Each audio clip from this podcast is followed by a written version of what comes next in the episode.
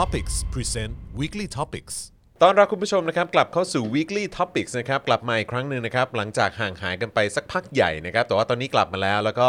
เอ่อได้รับเกียรตินะฮะจากแขกสุดพิเศษของเราในวันนี้นะครับที่จะมาร่วมพูดคุยนะครับกับเรื่องราวที่เกิดขึ้น ความเคลื่อนไหวนะฮะการเคลื่อนไหวของประชาชนนะครับนิเอ่อนิสิตนักศึกษานะครับที่ตอนนี้กำลังเกิดขึ้นทั่วประเทศนะครับทั่วโลกก็ด้วยเหมือนกันนะครับนะฮะมีคนไทยจำนวนมากที่ออกมาแสดงออกนะครับในเรื่องของสิทธิเสรีภาพเหมือนกันนะครับวันนี้เราได้รับเกียรตินะครับจากพี่สุนัยผาสุกนะครับ ผมนะมาร่วมพูดคุยกับเรานะครับ สวัสดีครับพี่ครับสวัสดีครับ สวัสดีครับ เจอกันอีกครั้งหนึ่งนะครับ คราวก่อนเราคุยกันในหาเรื่องครับ หาเรื่องแล้วคุก็ยหากันได้จริง ๆ ครับผมหาเรื่องจริง ๆ นะครับ แต่ว่าครั้งนี้กลับมาใน weekly topics นะครับ ประเด็นร้อนที่เกิดขึ้นในช่วงเอ่อสัปดาห์ที่ผ่านมานะฮะหรือว่าใน คือจริง ๆ จะว่าไปก็เกิดขึ้นในช่วงหลายเดือนแล้วแหละครับนะครับ แต่ว่ารู้สึกว่าจะคุกรุ่นอืมมากเป็นพิเศษในช่วงสัปดาห์ 2 สัปดาห์ที่ผ่านมากับการเคลื่อนไหวของคนรุ่นใหม่ แล้วก็ประชาชนชาวไทยจำนวนเยอะมาก ในมุมมองของพี่สุนัยเป็นไงบ้างครับ ถ้านับตั้งแต่วันที่ 18 กรกฎาคมเป็นต้นมาเนี่ยครันะบผมว่าเป็นประวัติศาสตร์หน้าใหม่ของการเมืองไทยเลยคือตอนต้นปีเนี่ยเราก็เห็นการเคลื่อนไหวของนักเรียนนักศึกษา แต่อยู่ในรั้วสถาบันการศึกษาอยู่ในโรงเรียนอยู่ในมหาวิทยาลัยนะครับ แล้วก็จะเห็นได้ค่อนข้างชัดว่าเป็นปฏิกิริยาหลังจากที่มีการยุบพรรคอนาคตใหม่ คนเหล่านี้เนี่ยเป็นคนที่ออกมาใช้สิทธิ์ใช้เสียงเลือกตั้งครั้งแรก แล้วเขารู้สึกว่าเสียงของเขาคะแนนเสียงของเขาเนี่ยอยู่ๆมันโดนปล้นไปดื้อๆด้วยด้วยวิธีการนอกแนวทางประชาธิปไตยก็เป็นครับการแสดงความโกรธแล้วกำลังกำลังเริ่มคุขึ้นมานะครับอ่ามีประเด็นอื่นเข้ามาเสริมแต่เกิดโควิดซะก่อนก็โรงเรียนก็ปิดเด็กก็ออกการชุมนุมเกิดขึ้นไม่ได้นะครับ แล้วเรายังคิดว่าตัวผมเองเนี่ยก็เราเราทำหน้าที่ประเมินสถานการณ์ทางการเมืองสถานการณ์สื่อมวลชนเนี่ยผมยังคิดว่าการชุมนุมที่เกิดจะเกิดขึ้นเนี่ยจะเป็นเรื่องของคนที่เดือดเนื้อร้อนใจจากเรื่องโควิด คนที่ได้รับผลกระทบทางเศรษฐกิจนะฮะแต่กลายเป็นว่าไม่ใช่ เป็นเรื่องของการทวงถามสิทธิอนาคตของเด็กและเยาวชน คือพอวันที่ 18เนี่ย หนึ่งก็เป็นการจัดชุมนุมโดยคนที่เรามีคนที่ผมคุ้นพูดตรงๆ ก็มีอานนท์ที่เราคุ้นกันครับนะครับผมเพราะทำงานเรื่องสิทธิมนุษยชนอะไรกันมา แต่คนอื่นเนี่ยก็จะเป็นเด็กรุ่นใหม่ แล้วผมยังคิดว่าอาอาจจะสักได้สักหลักร้อยนะครับ ก็ไปดูปรากฏว่าแม้แต่คนที่จัดงานพอไปถึงเนี่ยคุยกันแล้ว คนที่จัดงานเองก็ไม่คิดว่าจะมากันทะลักทลายขนาดนั้น แล้วมากันแบบไม่ยอมถอยฮะจอยครับแล้วไม่ใช่เด็กมหาวิทยาลัยซึ่งเป็น กลุ่มที่เราเห็นในช่วงก่อนหน้านี้ อันนี้เราเห็นเด็กมัธยมแล้วไม่ใช่มัธยมปลาย ผมเจอมัธยมต้น มีเด็กคนหนึ่งมายืนอยู่ข้างผมเนี่ยนะฮะ แล้วมันตัวตัวเปียกมากอะแต่ก็เข้มมากแบบเอาด้วยทุกอย่างเฮด้วย แล้วก็มีพูดแทรกอะไรที่เป็นเราเห็นว่าเป็นวาระการเมืองที่ก้าวหน้ามาก ก็ก็เราก็ถามนะว่าหนูอายุเท่าไหร่แล้วลูกอะไรเงี้ยมายังไงมาคนเดียวเหรอนั่งรถเมย์มาบอกหนูมาคนเดียวสะพายเป้มินเนี่ยนนะมีตัวตาดุกดิกดุกดิกอะคือเด็กเล็ก ๆ เลย แต่ว่าใจเขาเนี่ยใจใหญ่แล้วก็ผมก็ถามที่อะไรทำไมแบบมาถึงขนาดนี้แล้วน้องเขาบอกว่าอย่างนี้ฮะจอน้องเขาบอกว่า เนี่ย อนาคตเนี่ยนี่มันคืออนาคต เราสู้เพื่ออนาคต ถ้าเราไม่ออกมาถ้าเราไม่พูด มันจบอืมแล้วเขารู้สึกว่ามันไม่แฟร์สิ่งที่กำลังเกิดขึ้นตอนนี้เนี่ย อนาคตของพวกเขาเนี่ยกำลังถูกลากเข้ารกเข้าพง โดยคนที่ ไม่มีประสิทธิภาพ ไม่มีความชัดเจนในทิศทางการบริหาร แล้วก็ไม่มีเรื่องของการที่จะยึดโยงกับหลักการประชาธิปไตย ไม่มีการเคารพหลักการคนที่เท่าเทียมกัน เขาบอกอย่างนี้เนี่ยมันก็เป็นประเทศของคนกลุ่มน้อยคนที่มีอภิสิทธิ์ต่อไปเรื่อยๆ นี่เป็นสิ่งที่ผมได้ยินเมื่อคืนในคืนวันที่ 18 แล้วพอพอการชุมนุมก็ลากไปเรื่อยๆ แล้วมีลักษณะที่น่าสนใจกันเดี๋ยวจอด เป็นลักษณะที่ว่า คนไทยเนี่ยจะคุ้นกับการชุมนุมที่มีการปลุกระดมมีการจัดตั้งกันมาครับผมไม่ว่าจะจัดตั้งโดยพรรคการเมือง หรือจัดตั้งโดยกลุ่มขั้วสี แต่สิ่งที่เราเห็นตั้งแต่คืนวันที่ 18 แล้วต่อเนื่องมาจนถึงทุกวันนี้เนี่ยมันเป็นการชุมนุมที่มีลักษณะเป็นตัวของตัวเองมีความออร์แกนิกกันนะถ้าถ้าเปรียบเทียบให้เข้าใจเห็นชัด ๆ เป็นตัวอย่างนั้นนึกถึงการชุมนุมของเด็กฮ่องกงที่บอกว่าเราเป็นน้ำเนี่ยเอาเอาสำนวนบูสลีมาบีวอเตอร์เนี่ยคือมันมีความลื่นไหลไม่มีโครงสร้างแกนนำชัดเจน มาด้วยใจ ทุกคนที่มีร่วมกันเขาใช้คำนี้ที่ผมมองว่าน่าสนใจ แล้วมันมันดูที่ทำให้เรามีความประทับใจเขาบอกว่านี่เป็นความฝันร่วมกันนี่เป็นแรงบันดาลใจร่วมกันของเขาที่หวังจะเห็นอนาคตที่ดีกว่า เป็นอนาคตของคนทุกคนที่เท่าเทียมกันภายใต้กฎหมาย เพราะฉะนั้นคนเหล่านี้เนี่ยยื้อต่อแล้วเป็นเด็กรุ่นที่อันนั้นอันหนึงก็น่าสนใจด้วยความที่เป็นเด็กที่อายุน้อยมากเนี่ย คนเหล่านี้ไม่มีประสบการณ์ตรง กับความรุนแรงทางการเมืองการเผชิญหน้าทางการเมืองที่เกิดขึ้นในอดีตใช่ไหมฮะก็แค่คือแค่ย้อนกลับไปเอาแค่ม็อบกปปสเนี่ยพวกนี้ก็อยู่มัธยมถ้าไปไกลกว่านั้นม็อบเสื้อแดง โอ้นี่แบบจิ๋วเลยประถมไม่ทันใช่เพราะฉะนั้นข้อกล่าวหาที่บอกว่าโอ้โหจัดตั้งอะไรกันมาตั้งแต่ปีสิไม่ใช่ พวกนี้เล็กมาก แต่ด้วยความที่เล็กมาก และไม่มีประสบการณ์ตรงเนี่ย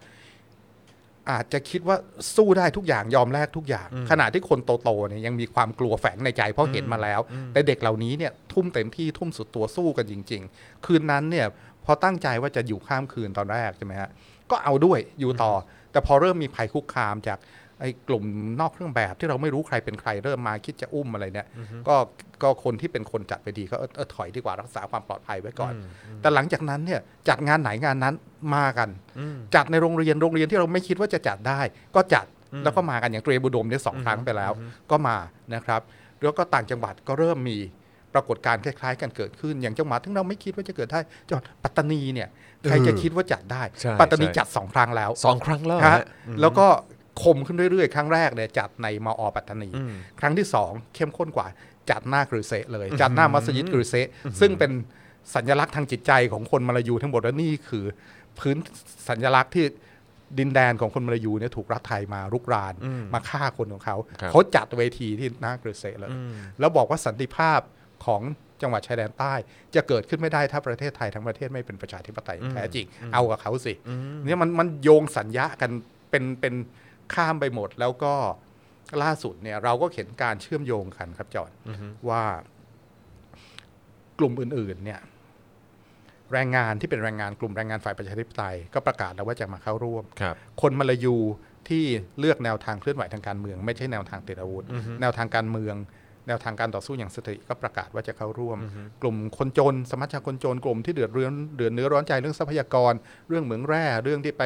เอาโครงการนิคมอุตสาหกรรมไปไปใส่ในบ้านเขา คนเหล่านี้ก็จะออกมาร่วมกับน้องๆนักเรียนนิสิตนักศึกษาครับคือผมเคยมีโอกาสคุยกับนักการเมืองอืมอยู่ประมาณ 2-3 ครั้งครับ ซึ่งก็เป็นนักการเมืองจากแต่ละพักนะฮะเออซึ่งเป็นพักที่แตกต่างกันไป แต่ว่าก็เอ่อ มีความภาคภูมิใจในการนำเสนอว่าการจัดม็อบของเขาเนี่ยเออเขาเขาสามารถระดมคนมาได้เยอะมากอืมเอ่อไม่ว่าจะด้วยเงินหรือว่าฮะไม่ว่าจะด้วยอิทธิพลหรืออะไรก็ฮะตามนะฮะฮะซึ่งก็ดูเหมือนว่าในหลาย ๆ การเคลื่อนไหวที่ผ่านมามันก็โอเค อาจจะมีครับเรื่องของเงินเข้ามาเกี่ยวข้องครับหรือว่าอาจจะมีเรื่องของอิทธิพลอะไรต่าง ๆ เข้ามาเกี่ยวข้องด้วยเหมือนกัน แต่ว่าครั้งนี้เนี่ย อย่างที่พี่สุนัยบอกก็คือว่าเฮ้ยเด็กมันมาด้วยใจอืมนะฮะเขามากันด้วยใจแล้วก็ครับตอนนี้เนี่ยเริ่มมีกลุ่มต่างๆไม่ว่าจะเป็นสมัชชาคนจนเรื่องของอืมกลุ่มแรงงานอะไรครับต่างๆเนี่ยแล้วก็อีกหลาย ๆ กลุ่มเนี่ยนะฮะเข้ามาร่วมด้วยเหมือนกันครับครั้งนี้เนี่ยมันจะมันมันจะแตกต่างกับครั้งที่ผ่านๆมาหรือเปล่าฮะหรือว่าแล้วแล้วแล้วมันจะมีประสิทธิภาพหรือว่ามันจะส่งผล ที่ชัดเจนมากกว่าครับครั้งก่อนๆไหมฮะ คือผมมองว่าครั้งนี้เนี่ย Impact หรือพลังของของการเคลื่อนไหวเนี่ยนะครับหนึ่งเนี่ยมาจากการที่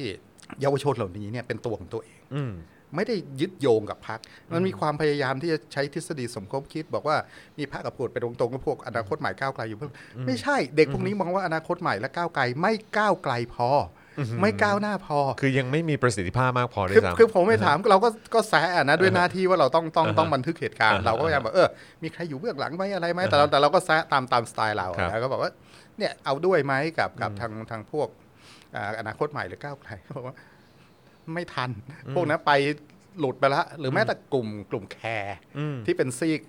ฝ่ายหัวก้าวหน้าของของทางเพื่อไทยเนี่ย แคร์เขาเขาเคารพนะฮะว่าเออเป็นคนที่ต่อสู้มาก่อนนะฮะอ่าแต่ว่ายังตามหลัง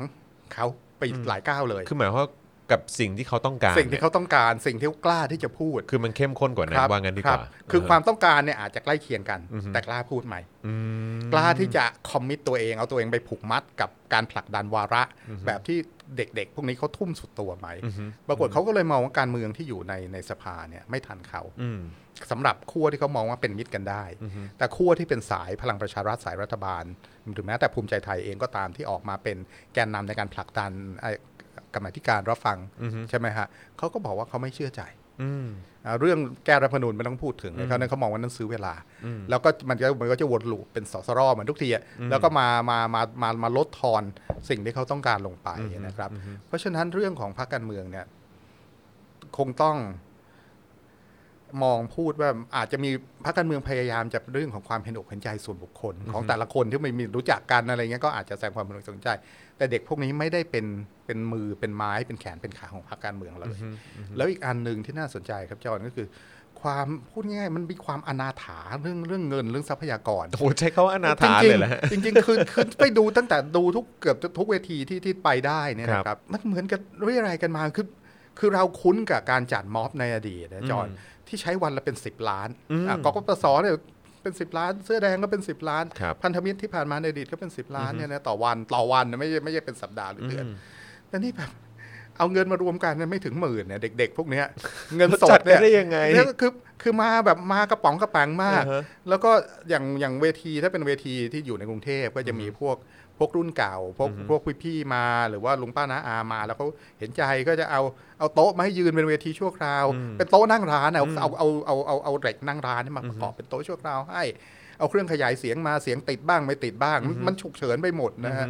อย่างรถบางบางบางโอกาสก็ได้ได้ได้รถเคลื่อนที่รถลำโพง แต่บางทีก็ไม่มีก็ต้องใช้ไอ้ไอ้ไอ้ลำโพงคาราโอเกะแบบลากไปลากมาแบบ handheld อ่าแล้วแล้วเสียงมันก็หลุดไป นี่มันสะท้อนต่างจังหวัดยิ่งหนักกว่านี้ เพิ่งจะมีเวทีธรรมศาสตร์ที่อาจจะ จัดตั้งค่อนข้างค่อนข้างมีมีทุนมากกว่าเวทีอื่นๆคือมีการระดมทุนสนับสนุนกันมาได้นะครับ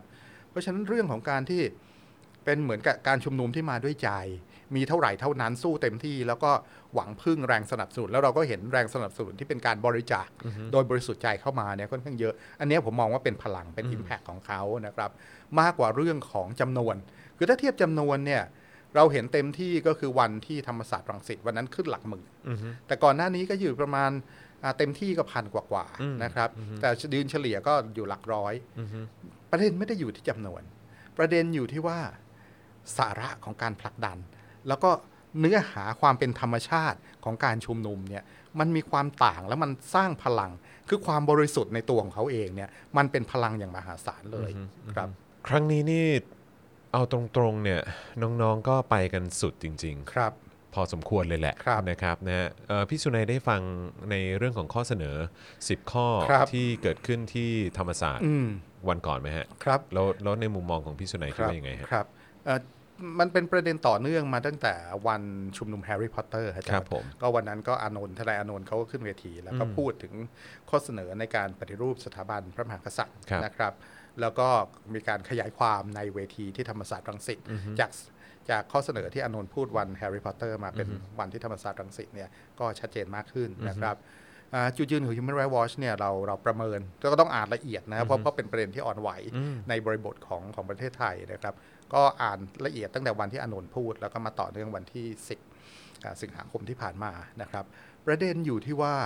ในข้อเสนอทั้งหมดเนี่ยไม่มีข้อไหนผิดกฎหมายไทยเลยอืม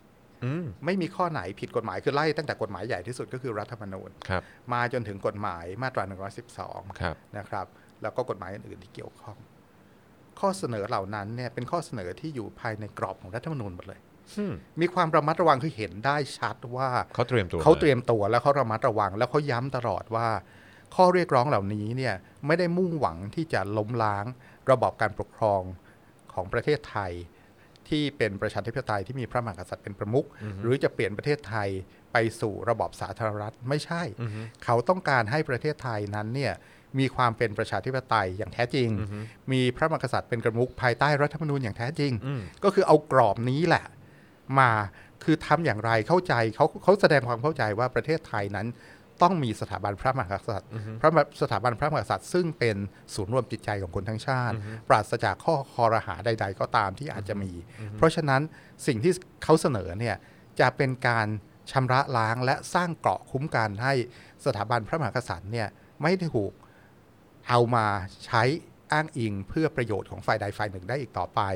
เป็นสถาบันที่ทุกฝ่ายทุกคนเคารพได้ ไม่ว่าจะมีจุดยืนการเมืองสีอะไรขั้วไหน ทุกคนสามารถเคารพสถาบันพระมหากษัตริย์ที่เป็นศูนย์กลางจิตใจคนทั้งชาติได้ต่อไป นี่เป็นสาระสำคัญ ข้อเสนอเนี่ยมาในธงนี้ แล้วก็ยิ่งพูดยิ่งชัดนะครับ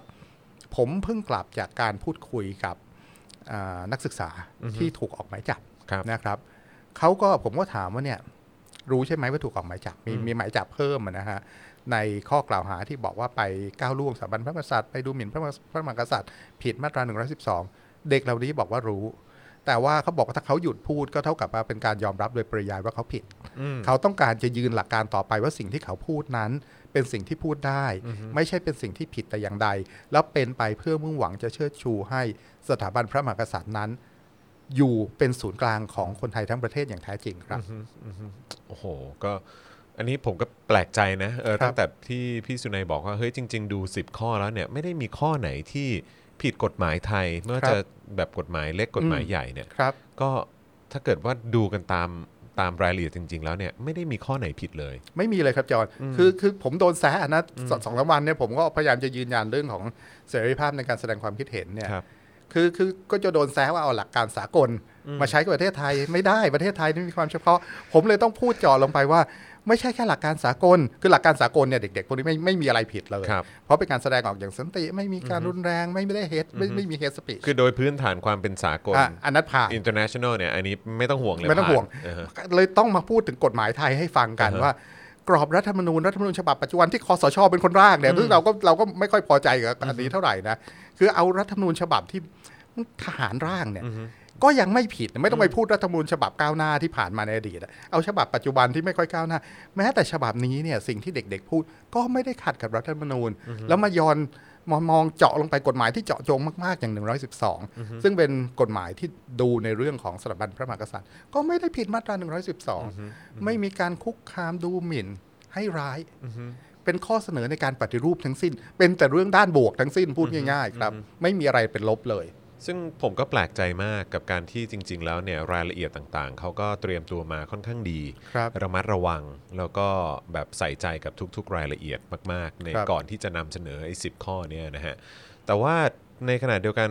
อันนี้ถามมุมมองของพี่สุนัยแล้วกันว่า สื่อเองก็ไม่ค่อยกล้านำเสนอกัน ครับ เราได้เห็นท่าทีของ คนในสังคม โดยเฉพาะไม่ว่าจะเป็นอาจารย์อืมไม่ว่าจะเป็นนักการเมืองฮะ เอ่อตัวแทนพรรคการเมืองอะไรต่าง ๆ เนี่ยก็ดูท่าทางจะตีตัวออกห่างจากเด็กๆ พอสมควร ครับ รู้สึกไงครับพี่ ถ้ามองเนี่ยผมว่าที่อาการหนักที่สุดแล้วผมผิดหวังนะไปถึงขั้นโกรธก็ได้จะพูดอย่างนั้นก็คือ ท่าทีของผู้บริหารมหาวิทยาลัยธรรมศาสตร์ แล้วก็ท่าทีของพรรคการเมืองนะครับ ที่ออกมาพูดในลักษณะที่ฟันธงไปล่วงหน้าแล้ว คือขณะที่เด็กหลังจากที่เขาเสนอในวันที่ในคืนวันที่สิบปุ๊บเนี่ยวันรุ่งขึ้นเนี่ยโดนกระหน่ำนะครับแรงกระหน่ำมาเลยทุกด้านเลย คือแทนที่จะมีการยืนยันในหลักการอย่างที่ผมพูดไปแล้วว่า นั่นเป็นเสรีภาพในการแสดงออกอย่างสันตินะครับ ไม่มี hate speech แล้วที่สำคัญเป็นการพูดในทางที่เชิดชูหวังจะปฏิรูป สถาบันพระมหากษัตริย์ ให้สอดรับกับรูปแบบการบริหารประเทศของไทยอย่างแท้จริงนะครับ เป็นข้อเสนอด้านบวก แทนที่จะยืนยันอย่างนั้นไม่ ดันไปพูดว่าขอโทษ ถ้าหากมีการพูดอะไรที่ผิด นั่นคือฟันไปล่วงหน้าแล้ว เช่นเดียวกันกับพรรคการเมือง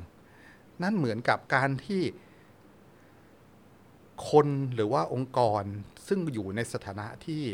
น่าจะคุ้มครองและยืนยันหลักการ เพื่อที่จะทำให้เด็กมีความปลอดภัยกลายเป็นเหมือนกับยื่นไลเซนส์สุเคียวให้กับ ฝ่ายที่ต้องการประหัตประหารเด็ก เพราะเราต้องไม่ลืมว่าประเทศไทยมีประวัติศาสตร์ครั้งแล้วครั้งเล่า ซึ่งว่าข้อกล่าวหาว่าก้าวล่วงจับจ้วงสถาบันพระมหากษัตริย์เนี่ยเป็นข้อกล่าวหาที่เอากันได้ถึงตาย ไม่ใช่เรื่องของอันจะจับติดคุกเป็นหลายสิบปี แต่เอากันถึงตายมีการสังหารหมู่กันการเมืองเนี่ยเพราะฉะนั้นแทนที่จะยืนยันหลักการทำให้เด็กมีพื้นที่ปลอดภัยไม่ใช่ สิ่งที่ออกมาทำท่าเหมือนกับขอโทษกันหล่อๆ สวยๆ รักษาระยะห่างเนี่ยมันคือ license to kill ที่ออกมาล่วงหน้า เป็นเช็คเปล่าที่เขียนกันไว้ล่วงหน้า มันถึงผมถึงใช้คำว่าผมโกรธ ผมไม่ใช่แค่เสียใจแต่ผมโกรธกับสิ่งที่เกิดขึ้น จริง ๆ แล้วในช่วงที่ผ่านมาก็มีการพูดกันหรือเปล่าฮะว่าจะไม่คือพูดโดยอะอย่างนายกรัฐมนตรี หรือว่าหลาย ๆ คนเนี่ยก็บอกว่าจะไม่มีการเอามาตราอืม112 มาใช้ครับแต่ล่าสุดเนี่ยก็มีเอ่อนักศึกษาอืมก็โดนแจ้งความครับม .112 ครับอันนี้มันยังไงฮะครับคืออย่างนี้ครับจอห์นก็คือ ประมาณเกือบจะ 3 ปีแล้ว2ปีกว่าๆเกือบจะ 3 ปีแล้วที่ครับประเทศไทยเนี่ยนะครับ มีนโยบายที่สอดรับกันในกระบวนการบังคับใช้กฎหมายและกระบวนการยุติธรรมตั้งแต่ต้นน้ำถึงปลายน้ำเลยคือตั้งแต่ตำรวจไปถึงอายการไปจนถึงศาลเนี่ยที่จะไม่ใช้นะฮะมาตรา 112 ในการดำเนินคดี แต่นั่นไม่ได้หมายความว่าการพูดจาในเชิงให้ร้ายนะครับคุกคาม ดูหมิ่นสถาบันพระมหากษัตริย์เนี่ยจะไม่เป็นความผิดอือฮึแต่ไปเป็นความผิดภายใต้กฎหมายมาตราอื่น เช่นอืมมาตรา 116 ก็ดีนะครับครับ พรบคอมพิวเตอร์มาตรา 14 ซึ่งมันมีหลายมี 1 2วงเล็บ1 2 3เนี่ยครับก็หยิบกันมาได้ 1 2 3 ก็ว่ากันไปอืมก็ยังเป็นความผิดอยู่ หรือว่าเป็นการกระทำความผิดในลักษณะที่หลายคนทำร่วมกันหลายคนชักจูงกันไป ก็เอากฎหมายอ้างยี่โอ้โหกฎหมายโบราณเป็นร้อยกว่าปีแล้วเอาครับมาใช้ผมเพราะฉะนั้นยังเป็นความผิดอยู่เพียงแต่ว่าไม่ได้ใช้มาตรา 112 แล้วเท่านั้นนะครับ อันนี้ก็ยังเป็นสิ่งที่เรียกได้ว่าเป็นนโยบายที่ยืนอยู่อืมนะฮะก็เป็นเป็นภาพที่ขัดกันบอกก็ว่าคือก็ยังผิดอยู่แหละ แต่ว่าเออจะใช้กฎหมายอื่นแค่โอนั้นเคเองก็รับคือไม่ใช้ก็ได้1นึอ่าไปใช้แต่ว่า116ไปใช้1นึหรือไม่ว่าใช่หนึ่งหนึ่งหกพรบพครอมบพิวเตอคอมร์อะไรพวกนี้แทนอ่าแล้วก็อ้างยี่ซึ่งพวกนี้โทษลงลงกันมาแล้วเนี่ยหนักไม่ได้ต่างจากมาตรา112 เลยก็เป็นหลายสิบปีได้เหมือนกันครับครับผมเออแต่ว่า ล่าสุดเลยคืออเมื่อไม่กี่วันมาเนี้ยครับเอ่อข่าวอย่างเอ่อพาริสใช่ไหมฮะอืมเอ่อเพนกวินใช่ไหมครัฮะบก็เห็นก็โดนก็โดนเหมือนกัน โดนแจ้งความใช่ครับไหมฮะใช่ก็ไหมก็อันนี้ก็จะเป็นบทพิสูจน์นะครับว่าอ่าหลักที่ยึดกันมาเกือบจะ 3 ปีเนี่ยจะเปลี่ยนหรือเปล่า หรือว่ายังยึดเดิมต่อไปว่า โอเค แจ้งความเป็น 112 ถ้าหากอายการจะฟ้องเนี่ย อายการอาจจะปรับจาก 112 มาเป็น 116 ก็ได้หรือหรือปรับเป็นความผิดตามพรบคอมพิวเตอร์ก็ได้ครับผมอันนี้ก็ต้องรอดู แล้วก็ที่น่าห่วงก็คือว่าความผิดลักษณะนี้เนี่ยเป็นความผิดก็ที่ใครก็แจ้งความได้ แจ้งที่ไหนก็ได้ เพราะฉะนั้นก็มีสิทธิ์ที่ว่าเขาดูทีวีที่ไหนหรือเปิดอินเทอร์เน็ตเห็นที่ไหนเขาก็แจ้งที่นั่นนะครับอืมครับผมนะฮะขอขอย้อนกลับมาอีกนิดนึงครับเรื่องของการชุมนุมอะไรต่างๆ แล้วก็มันก็เกิดขึ้นในช่วงสถานการณ์โควิดอืมใช่ไหมฮะแล้วก็มีการครับ ใช้พรกฉุกเฉินครับกันด้วยเหมือนกันครับแล้วก็พูดกันแล้วพูดฮะพูดกันจังนะฮะฮะว่าเออจะไม่ใช้พรกฉุกเฉินอ่าดำเนินคดีกับฮะผู้ชุมนุมฮะหรือว่านักเคลื่อนไหวหรือฮะอะไรต่างๆ แต่ว่ามันก็เกิดขึ้นอ่าฮะอันนี้มันแสดงให้เห็นถึงความความมันปลิ้นปล้อนอ่าใช่ผมกำลังจะใช้ว่าปลิ้นปล้อนเลย มันคือมันคือพูดได้ว่าเป็นปลอดก็คือจริง ๆ อย่างนี้ว่าอ่า Human Rights Watch เนี่ยเรา ช่วงช่วงเบรกโควิดช่วงช่วงหยุดพักโควิดเนี่คยรับเราก็ได้รับผลกระทบด้วยครับผมนะครับ เรื่องที่อ่าการทำกิจกรรมทางการเมืองต่างๆ ก็ถูกปิดกั้นด้วยมาตรการทางโควิด ซึ่งเราเข้าใจได้ครับนะครับตอนที่มีการประกาศภาวะฉุกเฉินครั้งแรกเนี่ยเราเข้าใจเพราะตอนนั้นวิกฤตจริงๆประเทศไทยตัวเลขสูงมากครับแต่พอหลังจากนั้นที่มันคลี่คลายเนี่ยเรามองว่าความจำเป็นที่จะรักษามาตรการโควิดไว้ทุกข้อเนี่ยไม่จำเป็นอาจจะต้องพิจารณาว่าบางข้อไม่เกี่ยวแล้วก็ยกไปอะไรอย่างนี้ยนะครับ ก็มีการพูดคุยกับทางทางรัฐบาล แต่ว่าสิ่งที่เราเห็นก็เพราะว่าพอมีการรวมตัวกันทำกิจกรรมสาธกิจกรรมสาธารณะในทางที่วิพากษ์วิจารณ์รัฐบาล ซึ่งตอนนั้นเรื่องที่มาก็คือเรื่องของหนึ่งก็คืออาครบรอบการสลายการชุมนุม 10 ปีอ่าอ่าครับผมที่ราชประสงค์ปีครับผม53 นะครับครับผมมีการเอามาตรการโควิดที่ห้ามไม่ให้ชุมนุมใกล้ชิดกันนะฮะรวมตัวกันมาเป็นข้ออ้างในการดำเนินคดี ตั้งข้อหา คนจำนวนมากเลยครับถัดมาก็คือครบรอบ 88 ปี การเปลี่ยนแปลงการปกครอง 24 มิถุนายนนั่นก็เอาข้อห้ามของมาตราโควิด ที่ห้ามไม่ให้เบียดเสียดยัดเยียดกันเนี่ยมาดำเนินคดี หลังจากนั้นว่ามีจัดพิธีล้ำลึกเสียแดงถูกรอบสังหาร ก็เอาเรื่องนี้มาดำเนินคดีครับผมจัดงานระลึกถึงวันเฉลิม ซึ่งเป็นนักกิจกรรมคนไทยที่ไปถูกอุ้มหายในกัมพูชา นั่นก็ถูกข้อกล่าวหาด้วยอ่าฝ่าฝืนมาตรการโควิด มาตรการป้องกันโควิด ก็ก็มีการใช้มาจนถึงจุดนี้ แล้วก็ถูกวิจารณ์หนักมากเลย Human Rights Watch ก็อัดหนักนะครับ นานาชาติก็อัดหนัก บอกว่าเพราะว่าทางสหประชาชาติเนี่ยผู้ชำนาญการพิเศษของสหประชาชาติเนี่ยหลายคนคือไม่ใช่คนเดียวนะจอนหลายคนเนี่ยรวมตัวกันออกแถลงการ เพราะว่าเริ่มเห็นทรงของประเทศเผด็จการต่างๆ ทั่วโลกที่เอามาตรการโควิดเนี่ยมาใช้เป็นเครื่องมืออำนวยความสะดวกในการปิดกั้นเสรีภาพ ก็เลยออกมาเบรกครับแล้วรัฐบาลไทยถูกใช้เป็นหนึ่งตัวอย่างในนั้น ก็เลยเหมือนกับแหยง ก็เลยเอ๊ะถอยถอยถอย แล้วก็ทำท่าว่าจะแบบก็สไตล์ไทยก็ทำเนียนเนียนลืมลืมๆไปเสียไอ้พวกที่ถูกข้อหาก็ก็ซวยไปนะแต่ว่าไม่ตั้งข้อหาใหม่อืมแต่พคืออมาแต่ว่าก็โดนไปแล้วนะแต่ก็ก็โดนไปแล้ว แล้วก็ก็มาจนถึงวันครั้งสุดท้ายที่ใช้ก็คือวันที่ 18 กรกฎาคมก็คือวันที่เป็นม็อบอ่าเยาวชนปลดแอกครั้งแรกพอจัดม็อบเสร็จเนี่ยจัดชุมนุมเสร็จเนี่ยก็มีการเอาข้อหาโควิด -19 เนี่ยนะครับฝ่าฝืนพรกฉุกเฉินโควิด -19 เนี่ยไปใส่ให้กับคนเอ่อเกือบจะ 31 คนถ้าผมจำไม่ผิดเนี่ยนะครับแล้วก็หลังจากนั้นก็ไม่มีอาจจะมีที่เชียงใหม่นะครับ ซึ่งเป็นช่วงช่วงที่ต่อเรื่องกันทันที หลังจาก 18ที่มีเวทีเชียงใหม่ แล้วหลังจากนั้นก็ไม่มีการใช้ข้อหาอันนี้อีกแล้ว เพราะว่ามันโดนโดนด่าเยอะว่าปลิ้นปล้อน แต่ว่า เปลี่ยนมาในลักษณะงงๆเขาใช้วิธีอย่างนี้จอร์นเดี๋ยวนี้ก็น่าห่วงว่า ระหว่างที่ยังตัดสินใจไม่ถูกว่าจะใช้ไม้นวมหรือไม้แข็งดีเนี่ยนะครับ ก็ใช้วิธีเก็บข้อมูลมันไว้ก่อนอืมถ่ายรูปนะฮะถ่ายคลิป ไปประกบตามไปสืบสวนเอ่อเอาสายสืบไปโผล่ที่บ้านที่ทำงานที่โรงเรียนใช้วิธีนี้ เหมือนกับรอไว้ก่อนเก็บตุนไว้ในกระเป๋า พอนึกออกว่าจะใช้เครื่องมืออะไรใช้วิธีไหนเดี๋ยวค่อยใช้ แล้วตอนนี้เราจะเริ่มเห็นว่าข้อมูลที่เขาเก็บเก็บกันมาเนี่ยจะเริ่มเอาออกมาใช้ตอนนี้ว่าจะฟาดคนที่ชุมนุมคนที่ออกไปแสดงความคิดเห็นเหล่านี้เนี่ยด้วยข้อหาอะไรบ้างครับ รัฐบาลไทยหรือว่าเอิ่มรัฐไทยเนี่ยเอิ่ มมีความหน้าบางขนาดไหนในในเวในในเวทีหรือว่าประชาคครัมบโลกฮะคือแบบว่าเขาครับคือเมื่ออืมเมื่อถูกอย่างองค์กรฮะสากลฮะหรือว่านานาชาติเนี่ยฮะเอ่อตั้งคำถามฮะจับตามองหรือว่าเอ่อท้วงอะไรครับขึ้นมาเนี่ยเขาเขาเขาเขารับฟังขนาดไหนหรือว่าครับเขาเขาเขามีการหรือว่าคือคือเขาแคร์ไหมฮะอืมเออคือในสถานการณ์ที่ เหมือนกับเป็นสภาวะที่ไม่ไม่อะไรล่ะ ไม่ขับขันมากนักนะครับเขาแคร์ครับ อย่างที่เราเราเราเราเตือนที่ผมเล่าให้จอห์นฟังเมื่อสักครู่เราเตือนเรื่องว่าอย่าเอามาตรการโควิดเนี่ยมาเป็นข้ออ้างในการปิดกั้นเสรีภาพแบบเลือกข้างนะครับอถ้าวิจารณ์รัฐบาลเนี่ยคุณจัดงานไม่ได้ ถ้าจัดคุณโดนข้อหา แต่ว่าถ้าเป็นอวยรัฐบาลเนี่ยเดินหน้าได้เต็มที่ ถ้ายกตัวอย่างง่าย ๆ ก็คือ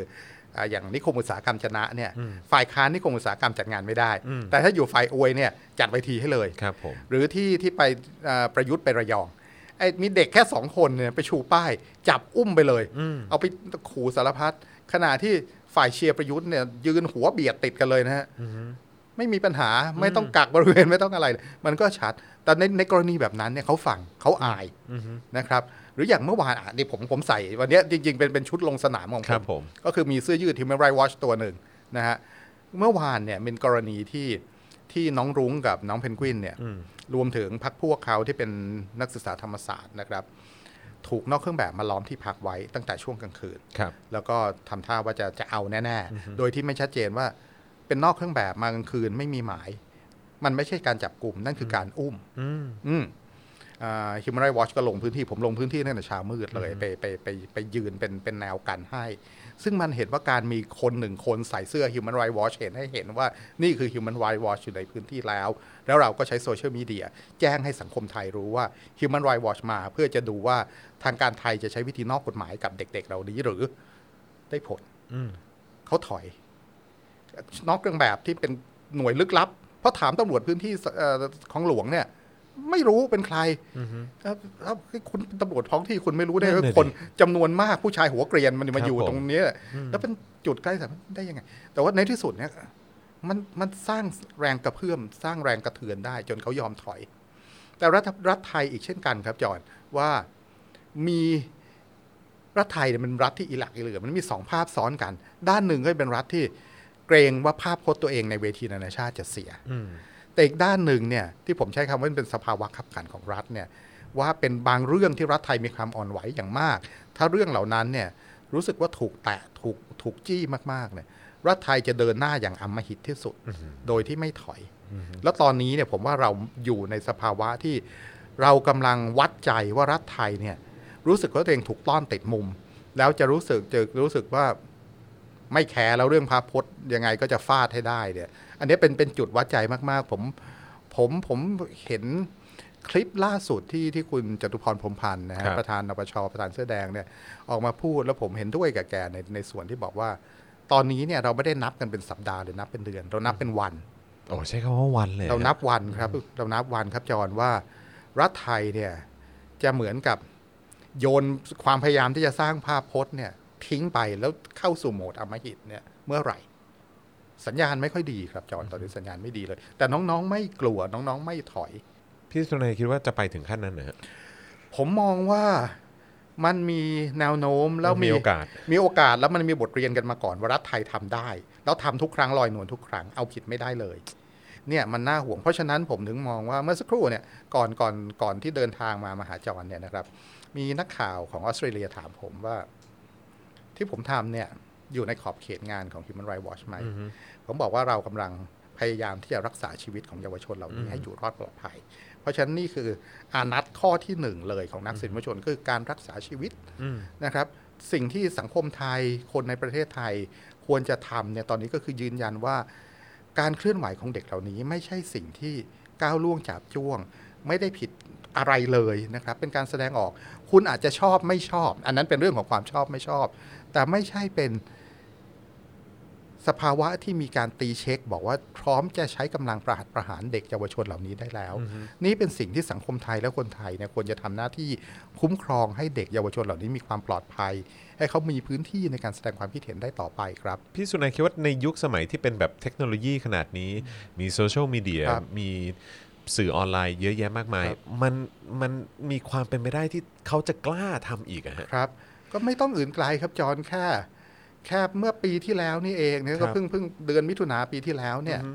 จานิวโดนตีปางตาย ใช่ไหมครับอะตอนนี้ป่าแต่ว่าจะแต่ว่าอันนั้นมันก็เป็นเหมือนแบบกรณีกรณีหนึ่งเจาะจงแต่มันว่าก็สะท้อนความอุกอาจไงฮะจอห์นอ่าฮะ แล้วมันไม่ใช่ตีครั้งเดียว จานิวโดนตีติดติดๆกันใช่ไหมเอกชัยก็ถูกตีหลายครั้งในห่วงนั้นอ๋ออ่าอาฟอร์ดก็โดนโดนอ่าตีหลายครั้งอ่าครับมันสะท้อนความอุกอาจว่าถ้าใครถูกเอาตรามาประทับหัวแล้วว่าเนี่ยล้ำเส้นเนี่ยมันมันจากวาทกรรมมันจะใกล้เคียงกันครับล้ำเส้นว่าพูดเท่าไหร่ก็ไม่ฟังเบรกไม่อยู่ ก็เข้าโหมดอำมหิตอือฮึหรือไม่เอาแค่เมื่อเดือนกว่าๆนี่เองกำลังจะสองเดือนวันเฉลิมเนี่ยค รับรุ่นน้องที่ผมไปทำกิจกรรมกันมาสสมัยที่เขายังเป็นนักสื่อมวลชนเนี่ยก็รู้จักกันมาวันเฉลิมถูกอุ้มหายขนาดหนีไปอยู่ต่างประเทศแล้วยังไม่รอดตายยังตามไปฆ่าเขาได้เนี่ยมันสะท้อนว่าเมื่อไรก็ตามที่รัฐไทยตัดสินใจว่า เอาว่าไม่แคร์เรื่องภาพพจน์แล้วเนี่ย ความอำมหิตนี่มันเกินจะบรรยายครับจอห์นเพราะฉะนั้นครั้งนี้เนี่ยผมถึงห่วง และที่หนักก็คือว่าสัปดาห์ที่แล้วเองนะครับ เรามีผู้บัญชาการฐานบก บอกว่าโควิดเนี่ยรักษาได้ แต่โรคชังชาติรักษาไม่ได้ ถ้าถ้าถ้ารักษาไม่ได้จะแปลว่าอะไรล่ะอืมในบริบทของการเมืองไทยที่ผ่านๆมาเนี่ยคือรักษาไม่ได้ก็ต้องตายต้องตายใช่ เพราะฉะนั้นเราถึงมองว่าความกังวลเกี่ยวกับสวัสดิภาพในในชีวิตของเด็กและเยาวชน และคนที่มาเคลื่อนไหวในครั้งนี้เนี่ยมันเป็นความกังวลที่ซีเรียสมาก ๆ มีมีความจริงจังมาก ๆ ผมถึงเรียกร้องเรื่องที่ว่าเราจะต้องดูแลความปลอดภัย ต้องคุ้มครองความปลอดภัยของ ของคนที่ออกมาเคลื่อนไหวเด็กและเยาวชนที่ออกมาเคลื่อนไหวในครั้งนี้ครับอืมเอิ่มเราสามารถเอากรณีของอย่างคุณวันเฉลิมเนี่ยอืมเป็นตัวอย่างครับความอาจจะใช้คำว่าใช้คำว่าอำมหิตก็ได้หรือว่าความโหดร้ายโหดเหี้ยมก็ได้นะฮะครับเพราะว่าคือไอ้สิ่งที่มันกำลังจะเกิดขึ้นอย่างเมื่อคืนก่อนอืมที่จะเกิดขึ้นกับน้องรุ้งแล้วก็ครับน้องเพนกวินเนี่ยเอิ่มหรือว่าหลาย ๆ ครั้งที่มีนักกิจกรรม หรือว่าฮะนักศึกษาหลาย ๆ คนโดนเจ้าหน้าที่ไปเยี่ยมเยียนถึงบ้านเนี่ยนะฮะฮะ คือเราเราเราสามารถตั้งไว้ได้เลยไหมครับว่ามันมีความเป็นไปได้ที่เคสแบบคุณวันเฉลิมเนี่ยอาจเกิดขึ้นกับภายในประเทศไทย ใช่ครับจอห์นว่าสิ่งที่เกิดขึ้นเนี่ย มันมีกรณีที่มันเริ่มมีแล้วนะฮะก็คือเจ้าหน้าที่เอาตัว เยาวชนไป แล้วระหว่างนั้นเนี่ยก็ไม่เรียกว่าการคุมตัวไม่มีการตั้งข้อหาแต่เอาตัวไปอะไม่มีทนาย ถ้าเกิดอะไรขึ้นกับเขานี่หายเลยนะหรืออย่างกรณีเอาอ๋อที่ไอ้กรณีที่พิษณุโลกไปอ่าอ่าพิษณุโลกนั้นตอนนี้อยู่ระหว่างการพิสูจน์ว่าจริงเท็จยังไงครับอาจจะเป็นสีเทาๆนะครับอ่าฮะแต่กรณีที่เกิดขึ้นจริง แล้วก็ทุกคนทั้งประเทศรับรู้ก็คือเรื่องที่ระยองครับที่ไม้กับเพื่อนเขาอีกคนหนึงอ่าเนี่ยโอเคครับถูกเอาตัวไป ตอนที่เอาตัวไปนั่นคือไม่ใช่การจับกลุ่มนะมันคือการลากขึ้นรถอืมแล้วเป็นรถที่ไม่ใช่รถที่มีตราตำรวจ ก็แล้วเอาไปที่ไหนก็ไม่ได้เอาไปโรงพักโน่นเอาไปไว้ใกล้ ๆ สนามยิงปืนอือฮึและสิ่งที่เกิดขึ้นเนี่ยมันทำให้คนทุกคนเนี่ยรับรู้เลยว่าเราอาจจะกลายเป็นวันเฉลิมได้ทุกเมื่อ ในประเทศไทยคือไม่ต้องไปถึงกัมพูชาในประเทศไทยเราเองนี่แหละ เรามีโอกาสที่จะกลายเป็นผู้ถูกบังคับสูญหาย โดยเจ้าหน้าที่ แล้วที่สำคัญการบังคับสูญหายยังไม่เป็นความผิดอาญาเกิดขึ้นก็เอาโทษไม่ได้ เนี่ยมัน เอากับเขาสิใช่ไหมฮะสภาพตอนนี้เนี่ย วันที่ที่ที่กับรุ้งกับเพนกวินแล้วก็เพื่อนๆอีกหลายคนเนี่ยนะคครัรับบพอผมไปถึงที่หอพักเขาเนี่ยสภาพมัน มันทั้งทั้งเศร้าใจแล้วก็แล้วก็เป็นเป็นแรงบันดาลใจเศร้าใจในแง่ที่ว่านี่คือเด็กเล็ก ๆ นะฮะอืมเด็กกว่าลูกผมอะพวกนี้เด็กกว่าลูกผมหมดเลยครับนะฮะมาสมกันอยู่ในห้องเดียวเพราะกลัว ว่าถ้าแยกกันอยู่เนี่ยจะอันตรายก็มาอัดกันอยู่ในที่ที่เดียว แล้วรอบๆหอพักจอด เพื่อนๆมาในชุดนอนอืมทั้งผู้ชายผู้หญิงนะฮะขับรถกันมาเดินกันมาขี่มอเตอร์ไซค์มาบ้างพวกเด็กธรรมศาสตร์ละแวกนั้น เนี่ย มามือเปล่ามานั่งเฝ้านอนเฝ้าเป็นการ์ดให้บรรดากลุ่มที่เป็นนักกิจกรรมเรียกร้องประชาธิปไตยเนี่ยอยู่ข้างใน บอกว่าอย่าออกมา เพราะว่าตามกฎหมายเนี่ย ถ้าไม่มีหมายบุกเข้าไปในที่พักไม่ได้ คือเด็กคนที่ความเป็นเด็กธรรมศาสตร์เนี่ยรู้กฎหมาย ก็เอาเรื่องนี้เนี่ยมาเป็นมาเป็นหลังมาเป็นผนังให้เขาเอาหลังยันไว้แต่ว่าให้พวกรุ้งพวกเพนกวินและนักกิจกรรมเนี่ยอยู่ข้างใน ถ้าไม่มีหมายเข้าไม่ได้ ส่วนข้างนอกเนี่ยที่ต้องชนเนี่ยเขากันไม่ให้แล้วมันแบบ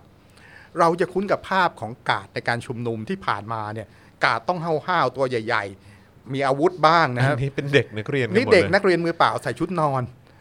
ที่ผมแบบโหน้ำตาจะไหลขึ้นไปแบบหนึ่งเนี่ยรักเพื่อนสองเนี่ยไม่กลัวอืมบอก เนี่ยเด็กกระหย่อมหนึ่งมาขวางตรงทางเข้าทางทางเข้าหอพัก อีกฝั่งหนึ่งจอดผู้ชายตัวเบอเร่ออะไรหัวเกลียน เป็นแผงมีทั้งรถปิกอัพมีอะไรเต็มมันแบบมันเดวิดกับโกแลดอะเด็กตัวเล็กๆกับยักษ์มาเริ่มเลยยักษ์ที่ที่สะท้อนด้านอำมหิตของรัฐเนี่ย เตรียมจะเงื้อฟาดเขา แล้วเด็กเปียกเดียวเนี่ยสู้ แล้วสู้ด้วยมือเปล่าอือฮึในมุมของพี่สุนัยเราเราอยู่กันมา 6 ปีแล้วนะครับฮะเออกับกับกับเอ่อรัฐบาลประยุทธ์นะฮะครับและการรัฐประหารแล้วก็เอ่อหลากสิ่งมากมายที่เกิดครับขึ้นในยุคเขาเอิ่มมาถึงวันเนี้ยฮะรู้สึกว่าเขาแข็งแกร่งขึ้นหรือว่าเขาอ่อนแอลงฮะ ผมมองว่าเขายั่วไปเยอะนะฮะยั่วไปเยอะใช่ไหมโดยด้วยตัวของเขาเองลำพังตัวเขาเองพูดอย่างนี้ดีกว่าลำพังตัวเขาเองเนี่ยยั่วไปเยอะมาก คือมันสะท้อนถึงความ 5 ปีที่ผ่านมาสมัยที่เป็นรัฐบาลคอสชเนี่ยมันก็คือทุกอย่างที่กล่าวหาคนอื่นไว้เป็นข้ออ้างในการทำรัฐประหารเนี่ยตัวเองหนักกว่าทั้งสิ้นครับ เอาพวกพ้องทุจริตตรวจสอบไม่ได้นะไม่โปร่งใสมากันเต็มๆนะครับอ่า แหวนแม่นาฬิกาเพื่อน หรือว่าอื่นๆอีกมากมายนะฮะพอตั้งรัฐบาลเป็นประยุทธ์เลือกตั้งเสร็จแล้ว ก็จะอ้างว่าเลือกตั้งแล้วเป็นประชาธิปไตยปรากฏทุกคนก็บอกกติกาเลือกตั้งเนี่ยมันเบี้ยวงั้นมีพักปัดเศษ หลังจากนั้นก็มายุบอนาคตใหม่อีก หลังจากนั้นมีการเรื่องของมันคือแป้งก็ดีมีเรื่องงูเห่าก็ดีนะคือมันมันยิ่งยวบแล้วพอมาเจอเรื่องโควิดอาจอีกอันหนึ่งมันเห็นได้ชัดถึงความไม่มีประสิทธิภาพครับแล้วก็พอมาการตั้งสบคประกาศ สถานการณ์ฉุกเฉินเนี่ยมันก็เหมือนกับว่าบริหารราชการด้วยกลไกปกติเนี่ยเอาไม่อยู่ก็ต้องย้อนกลับไปสิ่งที่คุณประยุทธ์เขาคุณที่สุดก็คือ การบริหารแบบ strong man ก็คือเป็นผู้นำเด็ดขาดมีพรก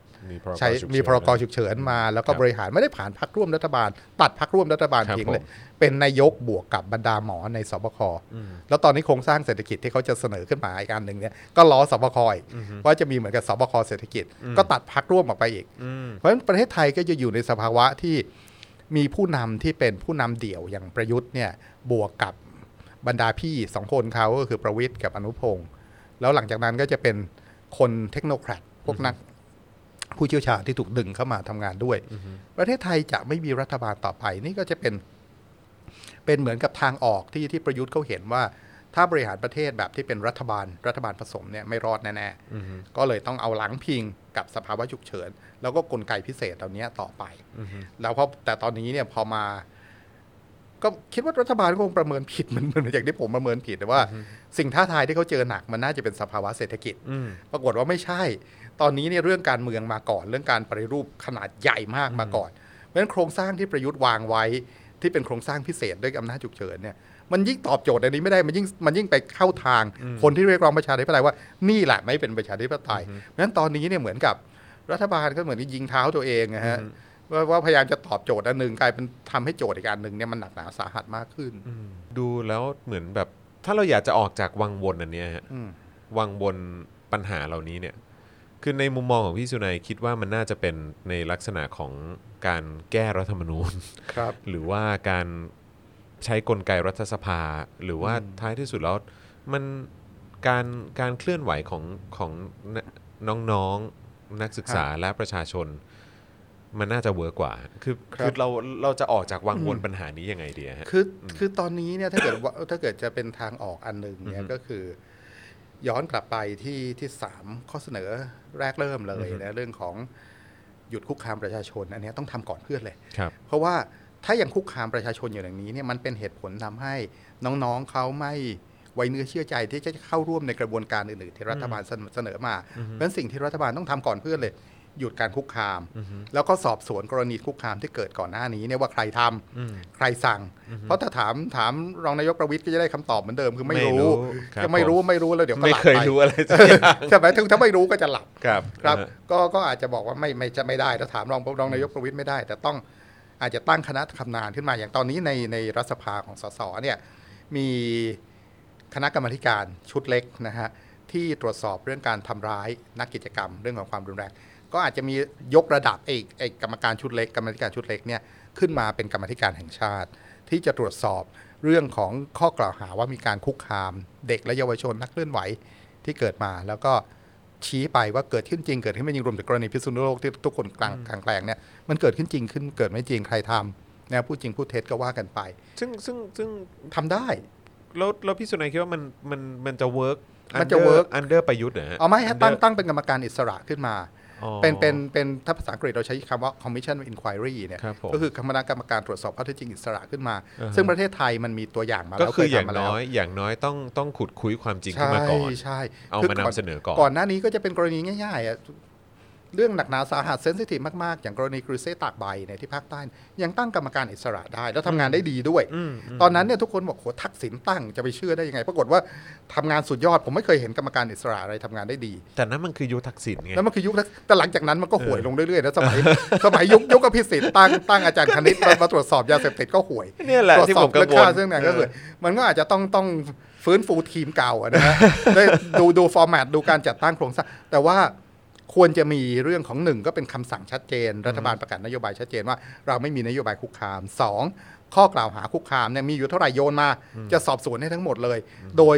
คนที่เป็นอิสระไม่ใช่เป็นคนของรัฐบาล อันนี้ช่วยได้ เพราะว่าเราต้องเริ่มจากการสร้างความไว้เนื้อเชื่อใจกัน แล้วแล้วพอเริ่มไว้เนื้อเชื่อใจเนี่ยค่อยเปิดทางในเรื่องของกระบวนการอ่าสมานฉันท์นะครับ ไม่ว่าจะเป็นในรูปแบบของการรับฟังความคิดเห็นความ ขุนข้องหมองใจของเยาวชน ไม่ใช่เฉพาะในกรุงเทพแต่ทั่วประเทศเลยเนี่ยอาจจะต้องเดินสาย คือจะให้เรียกเขามาในสภามันไม่ใช่ มันไม่ใช่ผู้ใหญ่สั่งผู้น้อยผู้คนใหญ่สั่งคนเด็กเนี่ยแต่ว่าต้องออกไปหานะมองว่าเด็กก็เป็นคนสถานะไม่ได้ต่างกันเพราะฉะนั้นไปหาเขาด้วยความอ่อนน้อม เปิดใจรับฟังกัน รวมถึงรับฟังคนที่ไม่เห็นด้วยกับเด็กก็ต้องฟังเขาด้วยนะฮะอันที่ 3 ก็จะตามมาเรื่องของการแก้รัฐธรรมนูญ ซึ่ง กระบวนการแก้รัฐธรรมนูญเนี่ยต้องเปิดกว้างกว่านี้เพราะเท่าที่ผ่านมาเนี่ยกรรมการที่เข้าไปเขียนร่างรัฐธรรมนูญเนี่ยถูกเลือกโดยคณะทหารโดยคอสชใช่ไหมครับ รอบนี้เนี่ยอาจจะต้องมีการสรรหาสสรหรือกรรมการร่างรัฐธรรมนูญที่เปิดกว้างกว่านั้น รวมถึงมีตัวแทนของภาคเยาวชนด้วย ที่จะทำให้วาระของเยาวชนเนี่ยถูกเอาเข้าไปพิจารณา เพราะที่ผ่านมาเขาบอกว่าสสรนี่มันทีมเดิมตลอดอะมีเนติบริกร3 4คนนับได้ในมือข้างเดียวใช่ครับเขียนอยู่ทุกครั้งไม่เอาแล้ว มันต้องมีคนมากกว่านี้ มันต้องเป็นรัฐธรรมนูญของคนไทยทั้งประเทศ อันนั้นน่าจะเป็นทางออกครับ เพื่อที่จะไม่ให้ประเทศไทยเข้าสู่ในในสถานการณ์ที่วิกฤตอย่างยิ่งแต่หรืออาจจะมีความรุนแรง แต่ในขณะเดียวกันฮะพี่สุนัยบอกว่าโอเคอันอันนี้อันนี้มันน่าจะเป็นทางออกหรือว่ามุมมองที่ที่ที่ที่พี่สุนัยมองครับมองมองเห็นนะฮะแต่ว่าเมื่อกี้เราก็เพิ่งคุยกันว่าอืมอย่างคุณจตุพรหรือว่านับวันอย่างกันก็ พูดในลักษณะของว่า เราไม่ได้ดูเป็นอาทิตย์ เราไม่ได้ครับดูเป็นเดือนนะเราดูเป็นวันนะครับ แปลว่ามันคุกรุ่นอยู่ตลอดเวลา แล้วมันจะมันจะเกิดขึ้นได้จริงนะฮะไอ้สิ่งครับที่ที่ที่พี่สุนัยมองไว้ฮะอะสิ่งที่ผมหวังครับจอห์นเนี่ยผมหวังจริงๆผมหวังมาทุกวันแล้วผมพูดทุกวัน บอกว่ารัฐบาลช่วยหน่อยเหอะ ประกาศเบรก การคุกคามประกาศอย่างเป็นนโยบายอย่างเป็นทางการไปเลยว่า นี่คือคำสัญญาประชาคมนะ อย่างน้อยก็ good faith นิดนึงกู๊ดเฟสมันต้องแสดงออกมาให้เห็นนะว่าว่าเจตจริงใจเจตนาบริสุทธิ์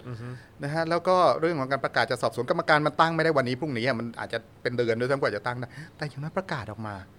คือลดความตึงเครียดในสังคมฝั่งเด็กเนี่ยตอนนี้ก็หวาดระแวงกันเต็มที่แล้วเนี่ยลดลงมานะครับ อีกทางฝั่งที่เตรียมจะกระทืบเด็กตอนนี้ก็เงื้อกันเต็มที่เหมือนกันครับ น่ากลัวมาก น่ากลัวครับจอห์นน่ากลัวมากน่ากลัวมากที่น่ากลัวมากที่บอกว่าแต่ละวันแต่ละวันเนี่ย ตอนนี้เปิดสแตนบายโทรศัพท์มีกี่เครื่องเปิดสแตนบายหมดเลย แล้วก็เตรียมกระเป๋าเล็กๆ เพื่อเกิดต้องลงสนามก็คว้าไปได้ทันทีฮะครับผมจริง ๆ แล้ววันนี้เราอัดกันวันที่ 14 สิงหาคมครับนะฮะจริง ๆ แล้วมีมีเอิ่มเหมือนเขาเรียกว่าอะไรการประกาศกันเอาไว้ว่าจะมีการเคลื่อนไหวการรวมครับตัวกันที่จุฬาลงกรณ์มหาวิทยาลัยครับนะฮะแต่ว่าเอ่อตอนนี้บ่ายโมง41 นะฮะข่าวล่าสุดนี้ก็คือทางจุฬาลงกรณ์ไม่อนุญาตให้ใช้สถานที่ ใช่ไหมฮะอายครับจอห์นผมครับผม จบจุฬาเป็นนักเรียนจุฬาแล้วก็ตอนเรียนจบกลับมาก็ไปอยู่จุฬาอยู่สักพักหนึ่งครันะบก่อนที่จะไม่ไหวแล้วอยู่ครับไม่ได้นะ ครับผม ก็ผมคิดว่าที่ผ่านมาเกือบจะ 30 ปีเนี่ยจะเป็นครั้งแรกที่ผมพูดได้อย่างภูมิใจ เชิดหน้าได้บอกทุกคนว่าผมจบจุฬาเออ นะครับอ่า เมื่อสักครู่เนี่ยตอนเมื่อเพิ่งเมื่อเช้าเนี่ยผมยังเพิ่งเพิ่งทวีตไปอันหนึ่งพูดถึงรุ่นพี่ที่คณะรัฐศาสตร์จุฬานะคครัรับบพี่เปียกอ่าเป็นรุ่นพี่รัฐศาสตร์ที่ไปถูกฆ่าตายในเหตุการณ์ 6 ตุลาครับนะครับแล้วศพก็ถูกลากไปแขวนอยู่บนต้นไม้เอาเก้าอี้ฟาดก็เป็นภาพที่คนทั้งโลก ไม่ใช่แค่คนในประเทศไทย คนทั้งโลกรับรู้ภาพนี้เนี่ยเราจะได้ระลึกถึงพี่เขา เราจะได้ทวงถามความยุติธรรม แล้วบอกว่าสิ่งที่เกิดขึ้นกับพี่เปียก แล้วก็ รุ่นพี่ที่เรียกร้องประชาธิปไตยในครั้งนั้นเนี่ยมันจะต้องไม่เกิดขึ้นอีกกับเด็ก ๆ เยาวชนในรุ่นปัจจุบัน แต่ตอนนี้กลายเป็นว่าเสาหักครับจุฬาจากที่บอกว่าเป็นเสาหลักของแผ่นดินเสาหักอีกแล้วเสาหักเลยฮะด้วยการที่เลือกว่าไม่อนุญาตตอนแรกก็บอกแค่ว่าจะใช้สนามจุ๊บเป็นสนามครับกีฬาเล็กกันนะฮะครับไม่ให้ใช้สนามเล็ก เด็กก็บอกโอเคไม่เป็นไรงั้นก็มาใช้ฝั่งฝั่งแคมปัสหลักของจุฬาฝั่งสระน้ำครับตอนนี้ก็บอกว่าที่ไหนก็ไม่ได้ ไม่ให้เลยไม่ให้เลยไม่ให้เลยนะครับ ก็แต่ที่อีกอันหนึ่งที่น่าสนใจอันนี้ก็เป็นการสะท้อนอลักษณะเฉพาะของน้องๆ ในยุคปัจจุบันก็คือว่า เขายึดหลักการอารยะขัดขืนครับ เขารู้ว่าเขาไม่ได้รับอนุญาต แต่เขาก็ยังยืนยันว่าเขาจะดำเนินกิจกรรมต่อไป โดยที่พร้อมจะรับสิ่งใด ๆ ที่จะเกิดตามมา นี่คือว่าไม่ใช่ทำอะไรที่มันฝ่าฝืนกฎกติกาหรือข้อห้ามแล้วเนี่ย แล้ววิ่งหนีหลังจากนั้น แต่นี่ไม่ใช่พร้อมรับทำพร้อมรับนี่คืออารยะขัดขืนอย่างแท้จริง นี่คือสันติวิธีอย่างแท้จริง ซึ่งจริง ๆ คนรุ่นก่อนๆที่ชอบอ้างคำสองคำนี้เนี่ยควรจะลายใจ เพราะสู้เด็กพวกนี้ไม่ได้ แล้วอย่างอย่างเจ้าน้องพวกนี้ก็เด็กเล็ก ๆ เลยอะอย่างที่ผมบอกว่าเล็กกว่าลูกผมเองเนี่ยผมผมยังถามว่าอาพอพอได้ข่าวอย่างที่จอห์นเล่าเมื่อสักครู่นะครับว่า ทางผู้บริหารบอกว่าที่ขออนุญาตมาเนี่ยไม่อนุมัตินะ ผมก็ถามว่าอาจจะถอยไหม แล้วถอยจะจัดที่ไหนวันไหน เพราะว่ามันก็กระชั้นกับวันที่นัดชุมนุมใหญ่ 16 มาทุกทีแล้วเขาบอกไม่ถอยค่ะก็เอาวันนี้แหละ แล้วถ้าเกิดอะไรก็ว่ากันถ้าเกิดการมีการลงโทษทางวินัยหรือทางกฎหมายอื่นใดก็ยินดีรับอืมเอิ่มเมื่อวานนี้จริง ๆ ก็มีอีกแฮชแท็กหนึ่งที่ครับมาค่อนข้างแรงเหมือนกัน ผมผมอาจจะจำชื่อเออไม่ตรงเป๊ะมากเท่าไหร่แต่ว่า คือเหมือนเกี่ยวกับการสังหารหมู่ที่ธรรมศาสตร์อ่าใช่ เมื่อวานนี้เอ่อครับเหมือนมันติด trending ด้วย ครับแล้วก็มีการพูดถึงกันแล้วก็ retweet กันเยอะครับมาก ข้อมูลออกมาเยอะมากครับภาพวิดีโอเอ่อบทสัมภาษณ์ครับอะไรต่างครับๆ เอกสารของต่างประเทศอืมก็มีออกมาเหมือนกันใช่ เออซึ่งซึ่งมันมันสะท้อนให้ให้ให้ให้เราเห็นไหมฮะว่าเฮ้ยจริง ๆ เด็กรุ่นใหม่ที่กำลังก้าวเข้ามามีส่วนร่วม กับการเคลื่อนไหวต่างๆ หรือว่าการเปลี่ยนแปลงของประเทศนี้เนี่ยเขาเขาน่าจะพอรู้ว่าครับเขากำลังเผชิญกับอะไรใช่ไหมฮะผมเชื่อว่าเขารู้นะครับเขามีการศึกษาบทเรียนกันมา แล้วที่สำคัญเนี่ยผู้ใหญ่ที่ไปว่าเด็กพวกนี้โดนจูงจมูกนะถ้าไม่ทำการบ้านไปคุยกับเขาเนี่ยโดนถอนงอกง่ายๆเพราะเด็กเหล่านี้นี่อ่านอะไรแตกฉานเป็นสิ่งที่พูดง่ายๆจอดบาง หลายอันเนี่ยผมมาอ่านตอนเรียนปริญญาโท แต่เด็กพวกนี้อยู่มปลายเริ่มอ่านกันแล้วอ่านแล้วฮะเออแล้วอ่านแตกด้วยขณะที่เราโอ้โหอายุพอสมควรถึงจะเริ่มอ่านที่น่าน่าน่าน่าย้ำลงไปก็คือเด็กเหล่านี้เนี่ยพยายามจะชี้ให้เห็นถึงหนึ่งเนี่ยความรุนแรงต่างๆที่เกิดขึ้นเนี่ยมันไม่ได้เริ่มจากฝ่ายที่เรียกร้องประชาธิปไตย ฝ่ายเรียกร้องประชาธิปไตยเนี่ยเป็นผู้ถูกกระทำมาตลอดเลย โดยที่มีรัฐเนี่ยเข้ามาเอี่ยวไม่ว่าจะเอี่ยวโดยตรงหรือทางอ้อมก็ตาม เหตุการณ์ 6 ตุลาเนี่ยมันเป็นการย้ำของการเอี่ยวกันระหว่าง ความรุนแรงที่มาจากรัฐ และตัวแสดงที่ไม่ใช่รัฐ มีการสมคบคิดกันครับมีไอ้โม่งอยู่เบื้องหลังอะไรก็ผลักออกมาเป็นความรุนแรงเขาแฮชแท็กอันนี้เนี่ยมันมาในจังหวะที่สังคมกำลังเตือนเด็กบอกว่าหยุด เดี๋ยวจะเอาไปสู่ความรุนแรงแต่เด็กเหล่านี้เนี่ยเอาหลักฐานของแฮชแท็กสังหารหมู่ที่ธรรมศาสตร์เนี่ยมาเป็นข้อพิสูจน์ให้เห็นว่า อย่ามาเตือนฝั่งเด็ก อย่ามาเตือนฝั่งเรียกร้องประชาธิปไตย ต้องไปบอกรัฐ ต้องไปบอกฝ่ายจารีตนิยมสุดโต่งว่าอย่าใช้ความรุนแรงกับฝ่ายเรียกร้องประชาธิปไตย แต่ต้องรับฟังเรียนรู้ที่จะอยู่ด้วยกันถกเถียงกันอย่างสันติ อย่างอารยะ นี่เป็นเป็นเป็นเป็นประโยชน์ที่เหนือไปกว่ากว่าแฮชแท็กที่เป็นการเอาข้อเท็จจริงมาแผ่ แต่มันมีผลในทางพลังทางการเมืองว่า ปัญหาไม่ได้อยู่ตอนนี้เนี่ยผมผมบางวันผมก็หงุดหงิดนะว่า จะมีสื่อที่เรียกว่าพวกพวกสื่อแอปกลางอะไรเงี้ยก็จะบอกว่าเดี๋ยวความรุนแรงจะลุกลามไปเป็นไอ้ไอ้การชุมนุมจะลุกลามไปเป็นความรุนแรง มันไม่ใช่การลุกการชุมนุมจะลุกลามไปเป็นความรุนแรง แต่พอชุมนุมแล้วถูกปราบปรามด้วยความรุนแรงอืมเราต้องพูดเคลียร์ตรงนี้ให้ให้ชัดเจนนะฮะต้องพูดให้ตรงข้อเท็จจริง แต่ตอนนี้ในข่าวเช้าข่าวเที่ยงข่าวค่ำเนี่ยจะเชิญบรรดาบรรดาผู้เชี่ยวชาญในเครื่องหมายคำพูดขาประจำเนี่ยมาเพื่อจะเบรกเด็ก ๆ ให้หยุด ไม่งั้นจะเกิดความรุนแรง มันไม่ใช่มันมันมันผิดจุด ผิดที่ผิดทางครับอืมเอ่อเอิ่มเดี๋ยวอีกสักครู่พี่สุนัยก็ต้องไปเอ่อเขาเรียกว่าอะไรไปสังเกตเป็นสัการงณ์เกตแล้วการณ์นะครับ ต้องเข้าไปจุฬาเอิ่มมีอะไรอยากฝากบอกน้องๆไหมฮะที่ครับเพราะว่าก็น้องๆก็ฟังกันเยอะอยู่เหมือนกัน แล้วครับก็แล้วก็เอิ่มคำแนะนำนะฮะครับจากในฐานะของเอ่อคนที่ ผ่านมาหลายหลายหลายการเคลื่อนไหวฮะนะฮะสำหรับครั้งนี้พี่สุนัยมีอะไรอยากจะฝากบอกน้องๆครับ ครับคือคือหลักที่สุดเนี่ยนะครับ ก็ต้องยึดยึดในหลักการสำคัญความชอบธรรมในการชุมนุมเนี่ยอยู่ที่ความเป็นสันติสันติทั้งในเชิงกายภาพ สันติทั้งในเชิงสัญลักษณ์นะครับ ข้อเรียกร้องต่างๆที่ผ่านมาเนี่ยอยู่ในกรอบในแนวอยู่แล้ว ทั้งรัฐธรรมนูญไทย ทั้งกติกาสากล แต่สัญลักษณ์การแสดงออกเนี่ยต้องต้องยึดหลักการของสันติไว้ให้มั่นนะครับ ไม่มี hate speech ไม่มีการสร้างความเกลียดชัง ไม่มีการลดทอนความเป็นมนุษย์ นี่คือรักษาความชอบธรรมในการเคลื่อนไหวไว้นะครับ แล้วก็เรื่องของการจัดสถานที่อะไรใด ๆ ในอนาคตเพื่อจะเลือกเป็นที่ชุมนุมเนี่ย ก็คงต้องเผชิญต้องก็รอรับสภาพแล้วดูน้องๆ ก็จะเข้าใจกันแล้วแหละว่าอยู่ในสภาวะที่มีความเสี่ยงมากขึ้นทุกวันอืมการเลือกเหล่านี้ก็ต้องมีความระมัดระวังมากขึ้นนะครับ การดูแลความปลอดภัยซึ่งกันและกันเนี่ยอ่าการที่จะต้องรับรู้นี่ผมพยายามจะสื่อสารนะครับว่าอ่ามีอะไรเนี่ยสิ่งที่เกิดขึ้นเนี่ยตอนนี้เนี่ยน้องๆเจอการคุกคามทั้งบนดินและใต้ดิน บนดินโอเคเรามีทนายก็จัดการกันไป แต่ใต้ดินเนี่ยวิธีที่สู้ได้ก็คือใช้แสงสว่างอืมบทเรียนที่ผมเห็นกับตาแล้วเห็นได้ชัดว่ามีความสำเร็จน้องๆ ก็เห็นด้วยตาตัวเองก็คือ ตอนที่เราไปช่วยรุ้งกับเพนกวินครับมีความพยายามที่จะใช้วิธีนอกกฎหมายอืมแต่เราฉายไฟลงไปเลย เปิดโปงให้เห็นถ่ายคลิปถ่ายภาพ เอาลงโซเชียลมีเดียแจ้งสื่อแจ้งองค์การสื่อมวลชน เมื่อวานนี้ถึงการแจ้ง UN แจ้งสถานทูตประเทศประชาธิปไตยด้วยเพราะมัน มีแสงสว่างรุมลงไปเป็นสปอตไลท์ฮะจอห์นบรรดาผีปีศาจเนี่ยแตกกระเจิงเลยอืมน้องๆก็ต้องเข้าใจ ยุทธวิธีเช่นนี้ว่าทำความเปิดเผย ความชัดเจนเนี่ย เป็นเกราะคุ้มกันที่ดีที่สุดอืมหรือข้อกล่าวหาใด ๆ ที่จะมีมาบอกว่ามีท่อน้ำไม่ไม่ใช่จักใยอยู่เบื้องหลังถ้าเราชัดเจนโปร่งใสเขากล่าวหาเราแบบนั้นไม่ได้ อันนี้เขาคงจะเป็น ข้อแนะนำทั้งในเชิงหลักการ และในเชิงแนวทางการเคลื่อนไหวว่าเคลื่อนไหวอย่างไรเนี่ยถึงจะปลอดภัยถูกถูกคุกคามน้อยที่สุด จะบอกว่าไม่ถูกคุกคามก็เป็นไปไม่ได้นะแต่คุกคามแล้วยังไงแล้วเราเอาตัวรอดออกมาได้ ครับผมนะฮะไปส่องไฟออกไปให้มันวงแตกแล้วกันครับนะครับนะฮะจะได้แบบว่าแบบ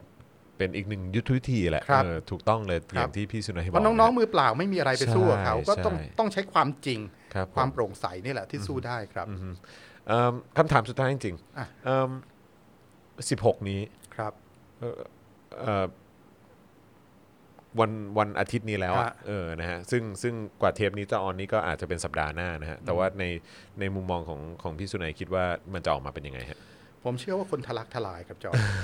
แล้วมันเป็นเป็นพื้นที่ที่มีลักษณะเฉพาะว่าอย่างอย่างเวลาจัดที่ธรรมศาสตร์ก็จะมีลานที่ค่อนข้างเปิดใช่ไหมครับครับ ลานเต็มก็ยังล้นออกไปด้านนอกได้ไม่มีปัญหา แต่พื้นที่อนุสาวรีย์ประชาธิปไตยเนี่ยเป็นพื้นที่ปิด อืม ก็จะมีถ้าคนคับข้างมากเนี่ยหนึ่งพลังมันก็เยอะในในในในด้านบวกอะนะครับพลังก็เยอะ แต่เรื่องของการบริหารจัดการพื้นที่เนี่ยอันนี้ก็จะจะน่ากังวลอยู่อืมโดยเฉพาะว่าถ้ารัฐบาลยังไม่ประกาศอย่างชัดเจน ตั้งแต่ตอนนี้เนิ่นๆ ว่าจะดูแลคุ้มครองความปลอดภัยให้กับผู้มาชุมนุม ถึงแม้ว่าจะไม่ได้ไม่ได้เห็นด้วยกันเลยเนี่ยแต่มีหน้าที่ที่จะดูแลเขาเนี่ย ผมมองว่าก็เป็นจุดที่เสี่ยง แต่คืนนั้นยืนยันได้ครับจอห์นว่าคืนวันที่ ที่ 16 วันอาทิตย์ที่จะถึงนี้เนี่ยจะมีผู้สังเกตการณ์ทั้งจากในและต่างประเทศลงพื้นที่เยอะมาก รอคอยติดตามได้ครับนะครับผมนะเพราะฉะนั้นก็ Human Rights Watch ก็ไปแน่นอนนะครับครับแล้วก็เอ่อนักสังเกตการณ์หรือว่าองค์กรอะไรอื่นๆต่าก็จะงมาๆทั้งนะครับไทยและเทศใช่ครับก็คงจะมาด้วยเหมือนกันครับนะครับผมนะก็หวังเป็นอย่างยิ่งนะครับว่าเรื่องนี้จะมีการสะท้อนออกไปให้ประชาคมโลกได้ยินด้วยเหมือนกันครับนะครับผมนะฮะเอ่อดีใจทุกๆครั้งที่มีโอกาสได้คุยกับพี่สุนัยนะครับครับ แล้วก็หวังเป็นอย่างยิ่งว่าสักวันหนึ่งนะฮะเอ่อเมื่อเรามานั่งคุยกันอีกนะฮะจะเป็นช่วงเวลาที่เราผ่านพ้นครับเหตุการณ์แบบนี้ไปได้สักทีนะฮะ ฮะแต่คงต้องเจอกันอีกหลายครั้งครับครับนะฮะช่วยยักันไงครับยังไงต้องรบกวนอีกแล้วกันครับนะครับยินดีผมครับวันนี้จอห์น ขอบคุณมากนะขคอบรับคุณสวัสดีครัสวับสดีครับ